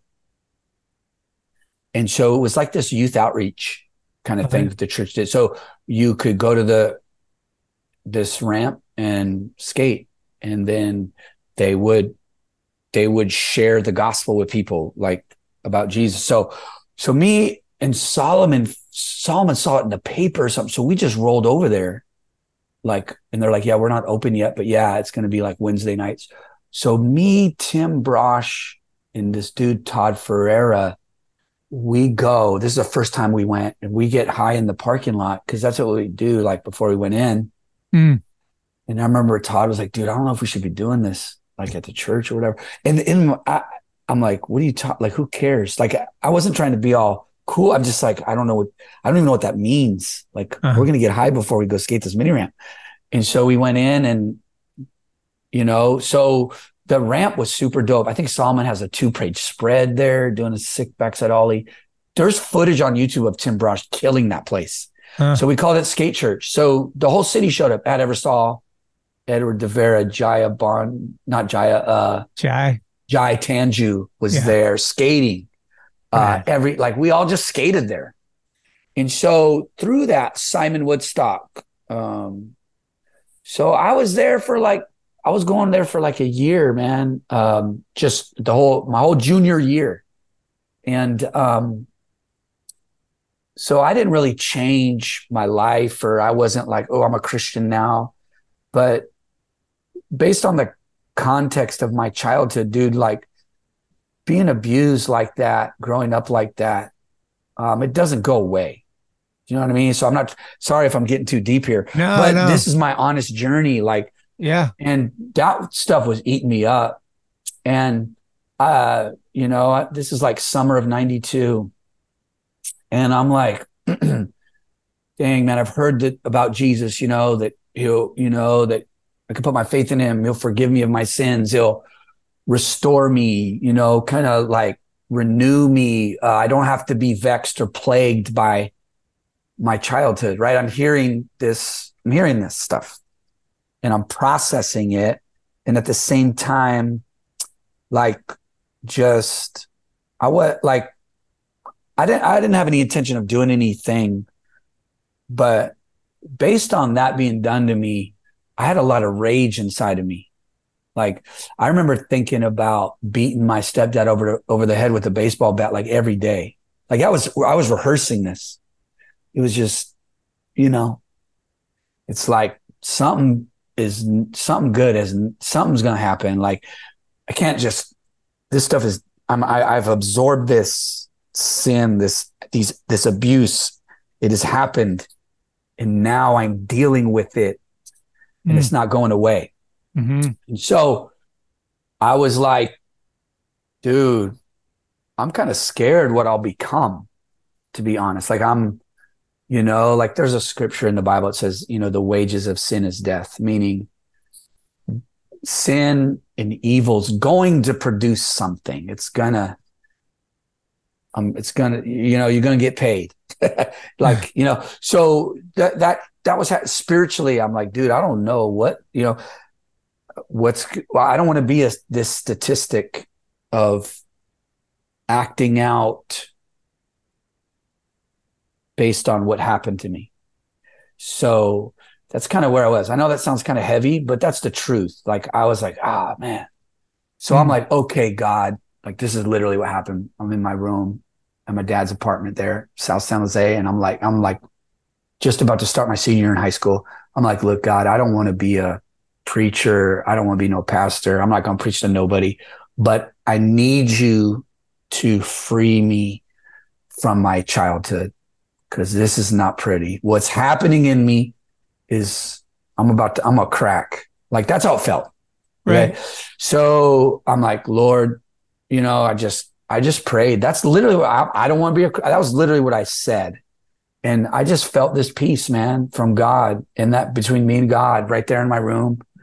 I'm like, forgive me of my sins. Like I was like, uh, I don't want to, I don't want to live out what has happened to me. I don't want to like take this out of me kind of, you know, this Right. is literally, yeah. So I was changed in that moment. I'll, I'll be honest. I had a spiritual experience with God. Um, that summer, we're down at this Encinitas contest. This connects, and we're we're down there and doing my thing. I think I filmed some stuff there too for the real video. Actually, um, the switch backside five zero to backside one eighty out. Anyway, Encinitas contest. I wasn't pro yet, but it was like at the Encinitas Park.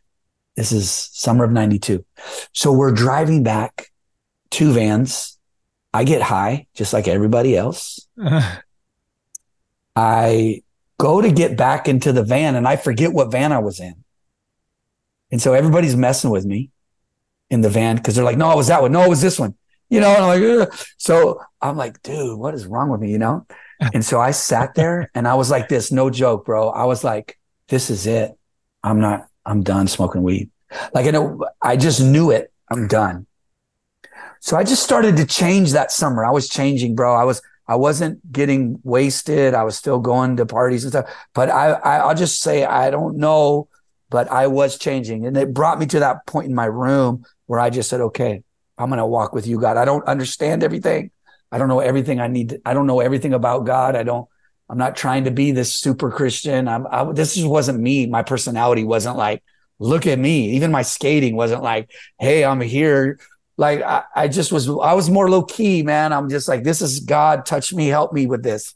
Right. and from that point bro summer of 92 that's kind of that's when I became a christian. I put my faith in jesus and i'm contrary to my prayer i am a pastor now in in east la uh in boyle heights. So i actually pastor a small church right there in the in in boyle heights um, right. Wow. so it kind of, you know, my life just journey kind of even stepping out of skateboarding. It was an intention to want to focus on doing what I'm doing now. Interesting. So in that process, you kind of stepped away from skateboarding. Yeah. So what happened was, um, is I, so I turned pro that a year later, summer of 93. And so I was a heart, I, I mean, I was a Christian man at that point for real. And this, yes, Salman did put his faith in Jesus at that point too, before me. Yeah. But I was, I really became a, like I say legit Christian because I was like, I just, I was changed. I can't, and it wasn't like me trying to be good. I still don't want to be good. Like, I mean, I do, but you know what I mean? That's not my, my thing is, dude, I was dead, like spiritually, dude, dark. And Right. I'm, and he, I'm not perfect, but I was changed at that point. I was. I can't. So, uh, but yeah, Salman. I actually got baptized there with Jason Adams and Simon Woodstock.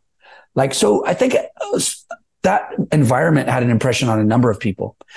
Even Matt Eversole a little bit, I think, you know, but even it's not there that it really happened for me. It was in my room by myself like a year after even going there. But that environment did, I did meet some people that, you know, I grew up in a twisted environment, bro. I go into this church, everybody's smiling. And I'm Mm. like, man, you guys smile too much. Like, you know, it was a little weird for me. Right. Uh, you know. so so anyway, um, so I turned pro a year later, summer of '93, and I'm doing my thing, and I'm a Christian. I'm part of a just a small church in the inner city of San Jose, um, Filipino church. Me and my friends, um, and then I, on a whim, like in a moment, I moved down to Orange County to go to a two year like Bible school. So I called Jim or Jeff and I said, Hey, Jeff, this is 95. Um, I'm pro for two years. I was like, Hey, man, I, I'm going to go to Bible college. He's like, All right. I'm like, like on Monday, I'm out. He's like, Okay. They were cool. I was like, All right. So I came down and I lived in Orange County, 95, 96, 97. I filmed 401 issue 17, my profile during that time. I was still skating for real, but I was going to a, a Bible school. It was just like a like a missions type school where you graduate, you just go help out a local church somewhere. So mm-hmm. that's what I did. And then I moved to Oceanside to a local church that was there just to be a part of it. Um, and so summer of 98, I called Jim and I'm like, Hey man, I'm going to quit. I, I, it's like I graduated from Bible college. I'm at this church and I, I thought at this point, if I really want to get back in the game, I got to be in San Francisco. Like Gabe's up there. Mhm. You know what I mean? Like Yeah. I'm not Tony Hawk or anything close to that. So I can't, I had to be in the world I was in with the people I'm like, I had to be in proximity. And I thought, I don't, I don't want to do that. I, I don't, I'm going to, st- I'm going to still skate. I love to skate. Jim's like, Hey, if you need anything, let me know. Honestly, if you want boards, whatever. I was like, cool. So it was super cool. I called from a payphone and I got a job at Wiener Schnitzel. It was the most humbling experience, bro. Right Wow. outside this hood in Oceanside, my coworkers like smoking heroin in the bathroom. You know what I mean? During office hours, my boss is like a belligerent drunk showing up, like, ah, you know what I mean? I'm like, what Yeah. the world? I'm like skateboarding, and maybe I should have kept skating. Uh, but you know, uh, so that's kind of, and it wasn't like skateboarding's evil. Like it was just, I'll be honest with you. Sometimes I don't even understand it, all my decisions, even today. But I was like, I want to do what I feel in my heart to do for God. Mm. And I don't think it has to be continually in the industry of skateboarding.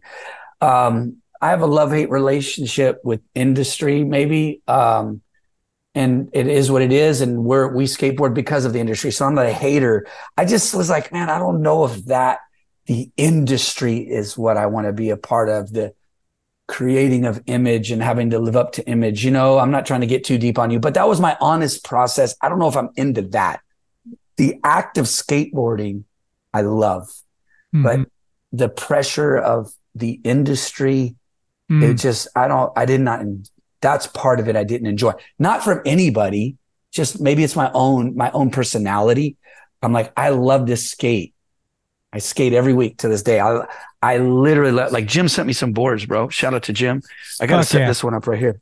You know Oh, what I'm yeah. saying? Just say- so I literally skate every week. Um, I love to skate.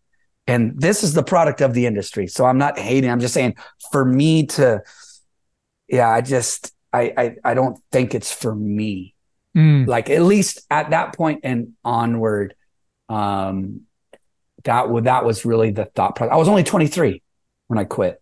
And I knew people were going to not understand me. I had brothers in skateboarding, cousins, and they're like, "What are you doing?"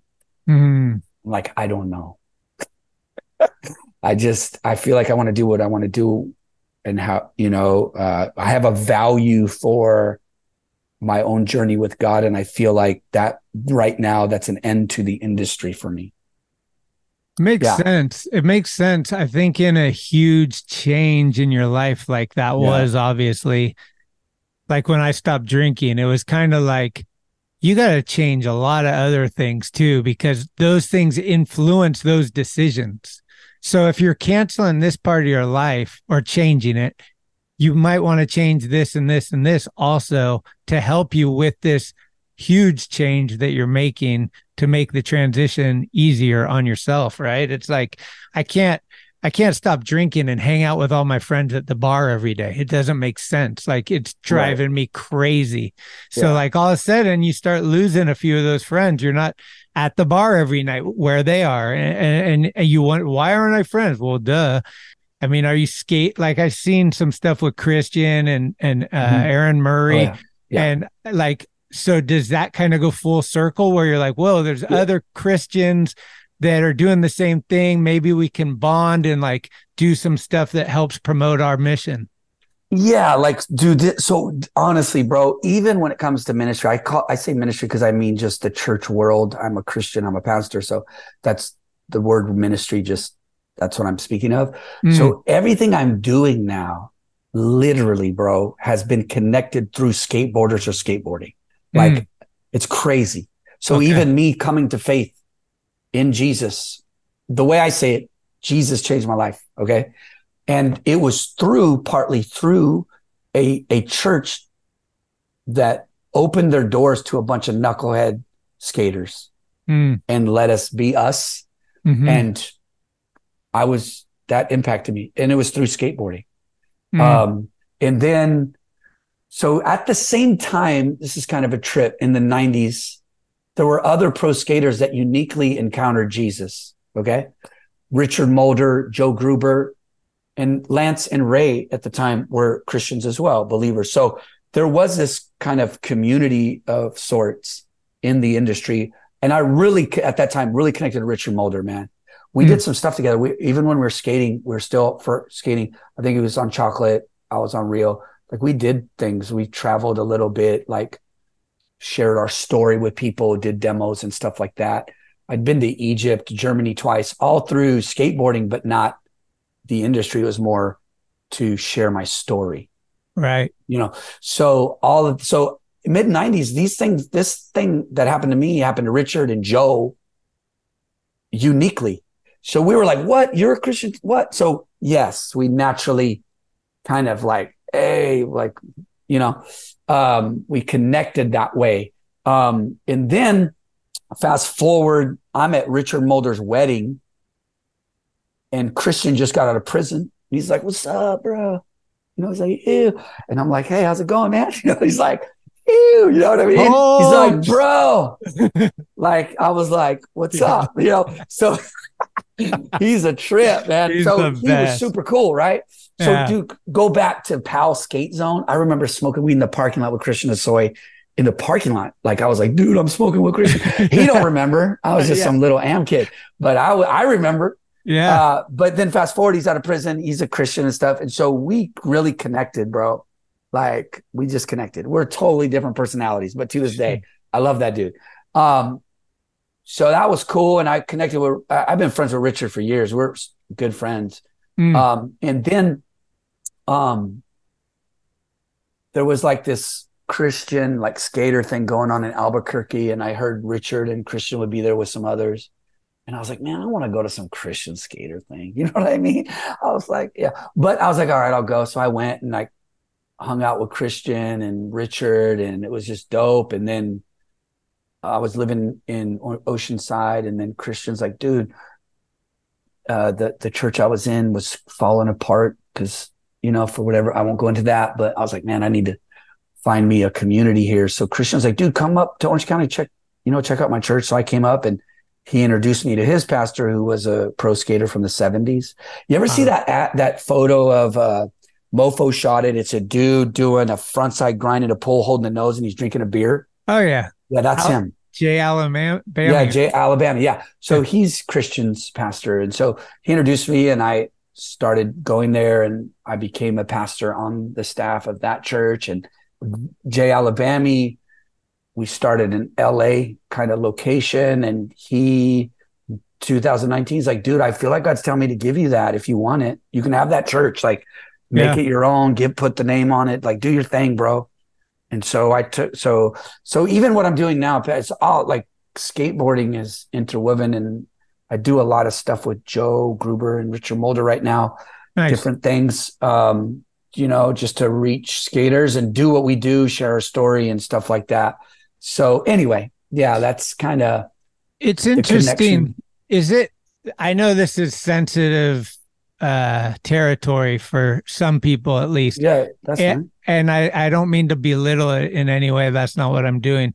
But I I wonder how it coincides with rock bottom and addiction. Like it's interesting to me because fortunately I gave up drugs and alcohol on my own, but I know a lot of people that have went through the struggles and done AA. And in AA, one of the big steps is you have to give yourself over to a higher power. And that can be whatever you want, but to most people, the first thing you think of is religion and God.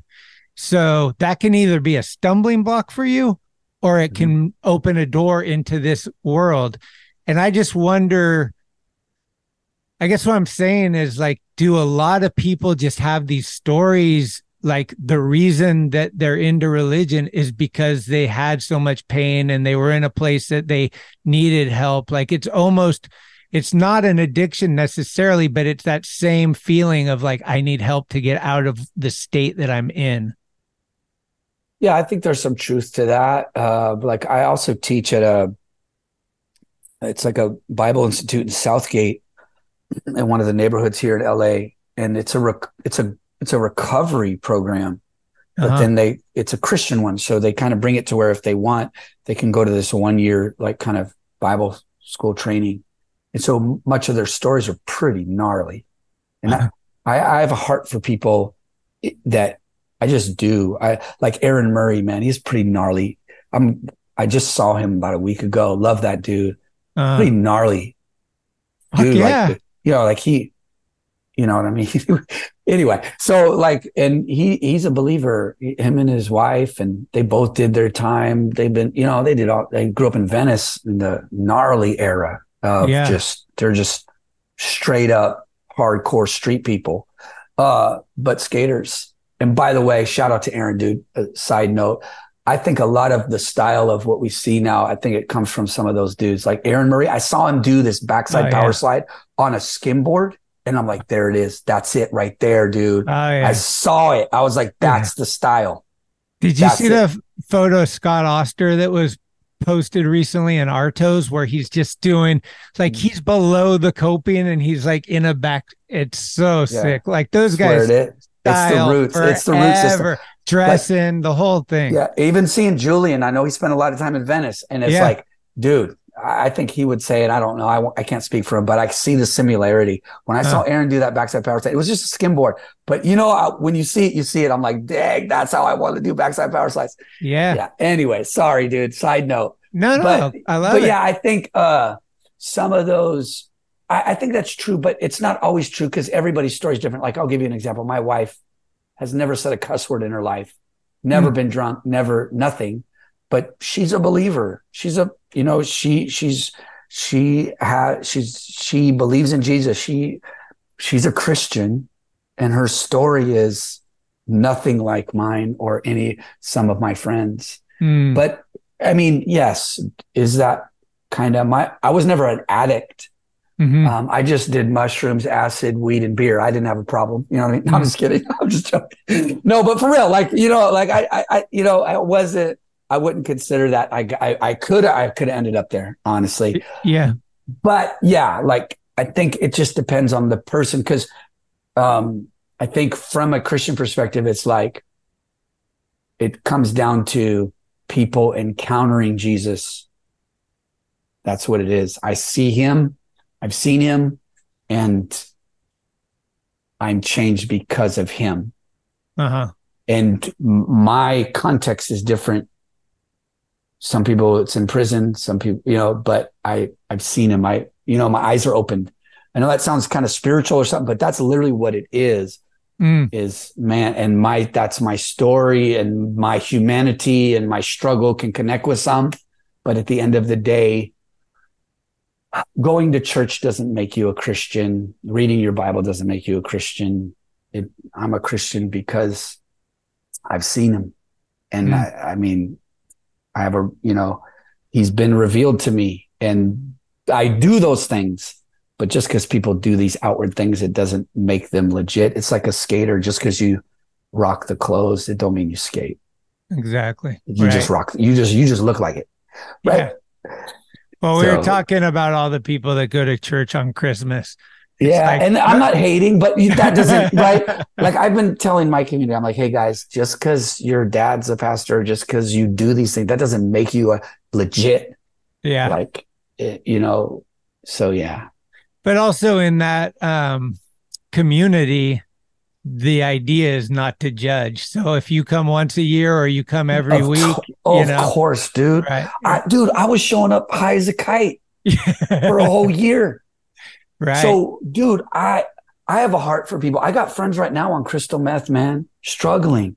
One of them just texted me right now, and they they just relapsed. I'm uh, I'm like, dude, I'm here for it, man. What do you need? Let me like, I'm not, uh, dude, no judgment. I know, Sure. uh, like, I when I think about what I grew up in and Yeah. what I came out of, dude, I am here to help you. You, I don't gasp when I hear people's issues because you know like i'm not like oh my goodness what i can't like no i mean i've always been drawn to people that maybe others would avoid yeah. And I think that was actually what got us into skateboarding. For sure You know, outcast by nature Crazy like- Eddie, not fucking sane Sam. You know what I mean? yeah eddie was yeah and i kicked it with that dude and some people it was, he was a bit much for some yeah. for sure He was but the best. dude. I I'm love like, that. yeah this is my friend right here Yeah, no, it's so sick.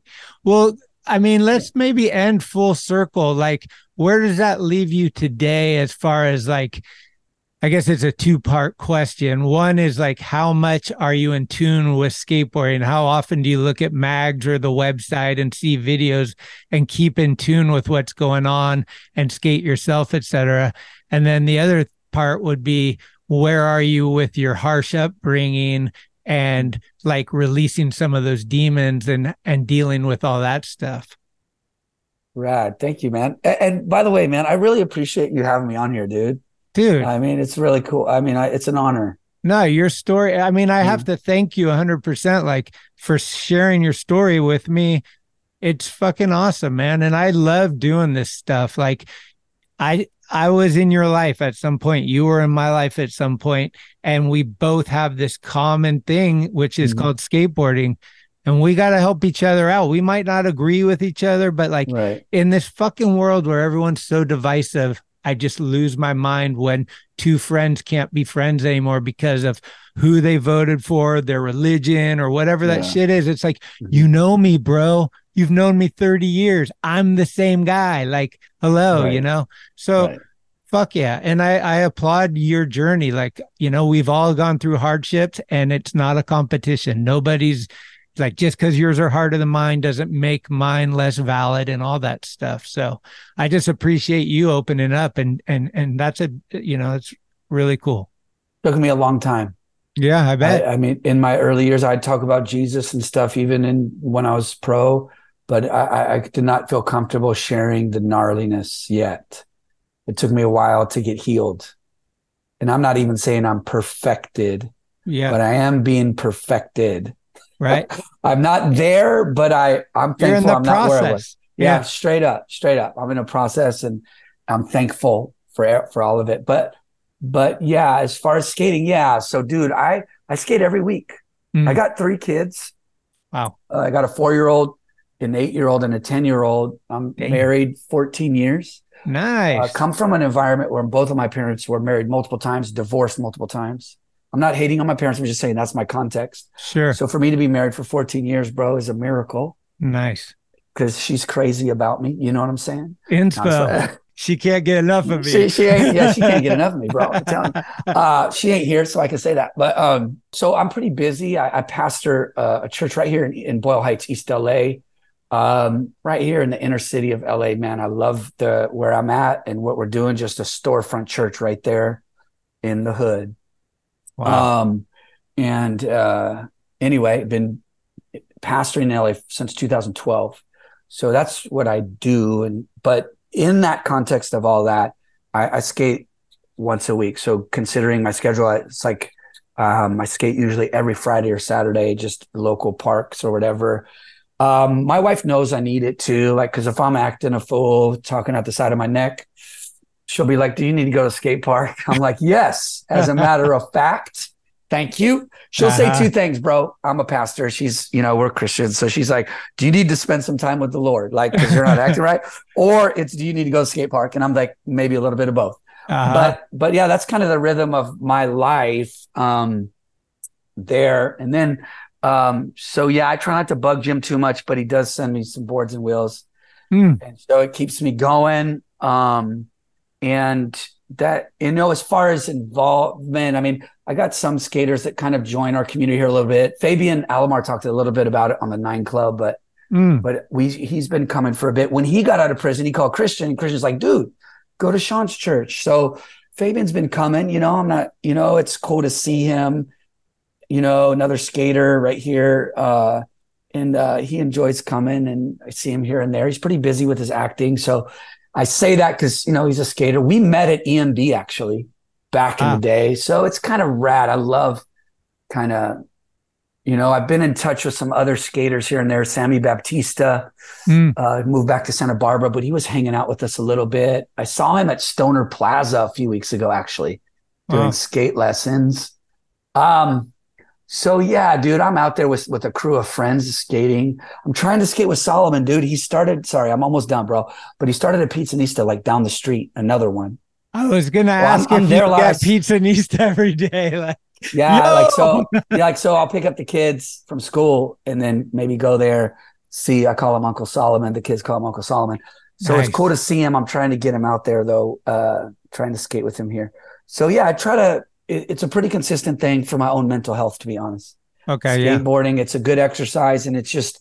I honestly, bro, enjoy it as much as I did as a kid. I do. That's I it. got I love to get out there and skate. The I just do. I I need it. So it's been it's been awesome to kind of fit it in the rhythm of my life once a week. the COVID made me understand that I need to sweat because we were locked in in San Yeah. Francisco apartment, like no outside. And I was kind of losing it a little bit. And I was just like, what is it?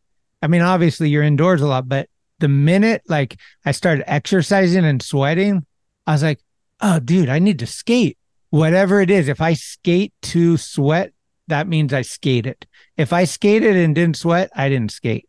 So like feeling that sweat come out, you're like, ah, that's my gym. You know what I mean? That's what I literally said. I was like, the skate park is my gym, like Right. literally, and it clears my head, and I enjoy it. I I I really do. I try trying to not too serious, but even we'll try to film a little bit here and there. Yeah. um, just uh, just for you know make up for all the footage I didn't get back in the '90s. You know, No, I'm just kidding. I just, but for real, like I, I'm like, yeah. So try to do that a little bit, but yeah, that's kind of that's where I'm at, man. That's what's going on with me. You got to meet up with Jeremy Wray and Shanita. Those guys are having I've seen fun them around. filming and stuff. Yeah. Yeah. I've seen I haven't seen them in person, but I see what they're doing. Yeah, for Yeah. sure, It dude. looks fun. Like, you Yeah. know, like filming, but like you ain't throwing your board. You're having a, Right. it is just a good time. right. And No it's a throwing- reason to get together. You're like, hey, I need like let's do it. And it's like, okay, even if it's fucking Saturday mornings every week or whatever, it's a routine, but Yeah. you get that in. Especially we're getting busier, like you said. So So yeah, any old heads out there in LA, hit me up. I'll, I'll I'll beat you in a game of skate. No, I. I was telling somebody, I was like, you go to Home Depot curbs, and they're like, dude, I'm so fucking sick of Home Depot curbs. There's other curbs. I was like, whoa, whoa, dude. oh, you're talking about the ones in LA. Yeah, yeah. Los Feliz. I was gonna go there uh, the other week, but I ended up just going here to this little park in South Pasadena. And Ah. I actually haven't been there, but a dude, I was gonna go, but just my schedule, I had to. Anyway, I gotta Mm. hit it up for sure. Yeah, dude. There's so much to skate down there. Wow. Can you say something to somebody else that might be watching this that like maybe has helped you, even if it's compartmentalizing and not getting rid of it, but like just being able to like calm the torture. Yeah, I'm sure like it's more common than we realize, right? Yeah, That This stuff has happened to people. And the only thing I can tell you is is what I did. And um I was honest with God. Like if I could say I was on I was honest. I was vulnerable. Mm. And that's what confession is, right? It's like um confession. This is just what I did. Yeah. Um, but confession is like telling God what he already knows. So it's not necessarily, it's for me, not for God. Like, you know what I mean? Yeah. It's not like I'm informing him. Like in my perspective, in what I did, it's like, I was just like, this is who I am. This Yep. is what I'm dealing with. I think, and you can apply this to any part of life, but I think just being honest and vulnerable is so important because that freedom's on the other side of that. It's kind of like you got to take the mask off. And so when I prayed to the Lord in that time, 1992, I just took the mask off. I took the mask off. I was like, forgive me. You know, I obviously, what I did, I put my faith in Jesus, man. I was like, forgive me. But what I did, what was in my control, is I was honest. I was like, this is what happened to me. This is mm-hmm. where I really am. I'm not gonna, I'm not putting on that funny Shawn thing, that social kind of prowess to make people feel like I'm good. I'm gonna take that mask off right now. Here I am. And yeah, like uh for me, that moment was life changing. And I'm not saying I did not go through a process beyond that. Still a lot through my 20s, bro. I struggled a lot with perversion, sexual addiction, just weird stuff. Mm. And it's like, bro, I had some seeds planted in me when I was six years old Right. that were dark and twisted and evil and honestly demonic. I believe that maybe even some of my angst now is part of me having to still walk through some deliverance, to be honest. I'm a pastor or walk through some freedom. I have, I could not sit here and tell you I've arrived and everything's perfect. But bro, um, in that moment, decades ago, I was changed and I've been going through a process and, and, and yeah, um, I've experienced healing from Jesus straight That- up. That's fucking awesome, dude. So yeah, Seeing you in that era of like the mid 90s, no one would have guessed anything was wrong with you because you were a smiley, charismatic, happy, like joking around, like had that, you know, and it's like people look at like, let's just say Robin Williams suicide, like he was a comedian, but he had some shit inside him that no one knew. And I think what you're trying to say also is that I need to just get it out of me and let people know I'm hurting and like just be vulnerable and and and and all that and, and stop fronting like like everything ain't great, you know. Yeah, it's so important to get around. I say this to my community all the time. I was like, hey, you need to be real with God, but then there's got to be somebody in your life, a person, flesh and blood, Uh-huh. that you can actually talk to. Like, it's like, can you, is there anybody you can talk to? It's like that you could share your faults with so that you can be healed. Because even in the Christian world and people that believe, you know, they put their faith in God, it's like they don't got nobody else to talk to. And that's so powerful, man. And my wife has been amazing, man, for me. That rules. Oh yeah. So having anyway. this having that support. Well, let's end on a banger. Let's if you're looking back on your whole life with the skateboard, what's like your pinnacle moment? What's something that you saw, witnessed in real time that was just like a banger, like just fucking life hammer or something that you did that you're looking back at as like that day's forever in my mind. I don't know if I were to say skateboarding. Um, I would honestly say because this is tied to my whole journey aside from skateboarding, is like just um, seeing my big brother skate and just wanting to do that. Like that. That started everything we talked about today was just being inspired by my big brother, being like, dude, I want to do that. So I wouldn't be doing anything I'm doing now if that moment didn't happen. And you know, that was just when I look back, that that changed everything. Okay. Just you know just getting involved in um skateboarding. Dude i'm here because of other people. I'm not a one man show and i'm not a self-made whatever. Mm. i'm not. I'm the result of other people that have given themselves to me in some way and helped. Yeah Well, sick. I mean, you're taking care of your brother. Uh, yeah that's so the yeah same guy that inspired you to start Yeah. skating. Yeah, and yeah, he he was always special needs, meaning like he was in special ed in the 80s. We didn't know what this stuff was, or we I don't know, maybe my family didn't have the resources to figure it out.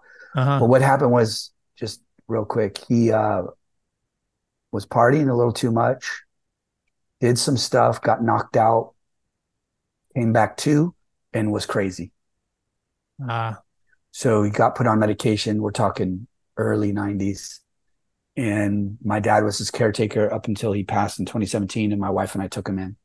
oh, So he's cool. Like he he's not like uh he's not like uh, a threat, Uh-huh. but he's he's on medication. He goes to like a psychiatric environment four days a week, which is like a group kind of thing. He's cool, Uh-huh. he's chill. He Yep. skates with me. I take him skating, Huh. but he's definitely uh needs care. Need some help. Okay. So yeah, so took him in and he lives with us and been living with us. Yeah. So that's kind of his story there. He's with us. Most of people like him, bro, they don't got family or they're on the street. For him, he's got family. Rad, dude. Yeah. I don't know if we can play music anymore. You have to have the rights now to the music. But if we were gonna drop a song, what what song would we end it with? Oh man. I see you're wearing the Beastie Boys shirt, so Yeah. Um, I don't know which one. Pick one. Um, how about if it were Beastie Boys, I'd pick something from Paul's Boutique, just because that was the era. Me and Jason were all over that album. Jason Adams. Well, thanks, dude. It was really good catching up with you, and I appreciate your time. Yeah, thank you, man. You have a good one. Now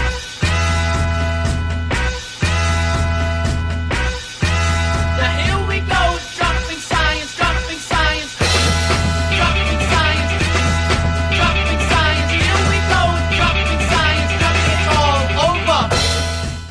Thank you for listening to another episode of Talkin' Schmit. You can subscribe to the show on iTunes, Anchor, Spotify, or anywhere you get your podcasts.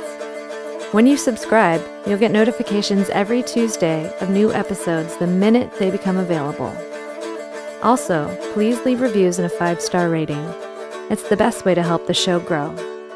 All of the episodes will always remain free, but if you would like to help support the show, you can do so at talkinschmit.com, where you can pick up some merchandise like t shirts, beanies, hats, and stickers. The website has an entire archive of all of the episodes, with extra photos and videos. Email us with any suggestions, comments, or ways that the show may have improved your life at talkinschmit at gmail.com. All interviews are conducted, edited, and produced by Schmitty. The intro music is Mary's Cross by the band Natur. A very special shout out goes to the executive director, Sharal Camisa. Shout out. Love it! This is Talkin' Schmit, where the Rolodex is deep, but the conversation is deeper. Keep the wheels greased.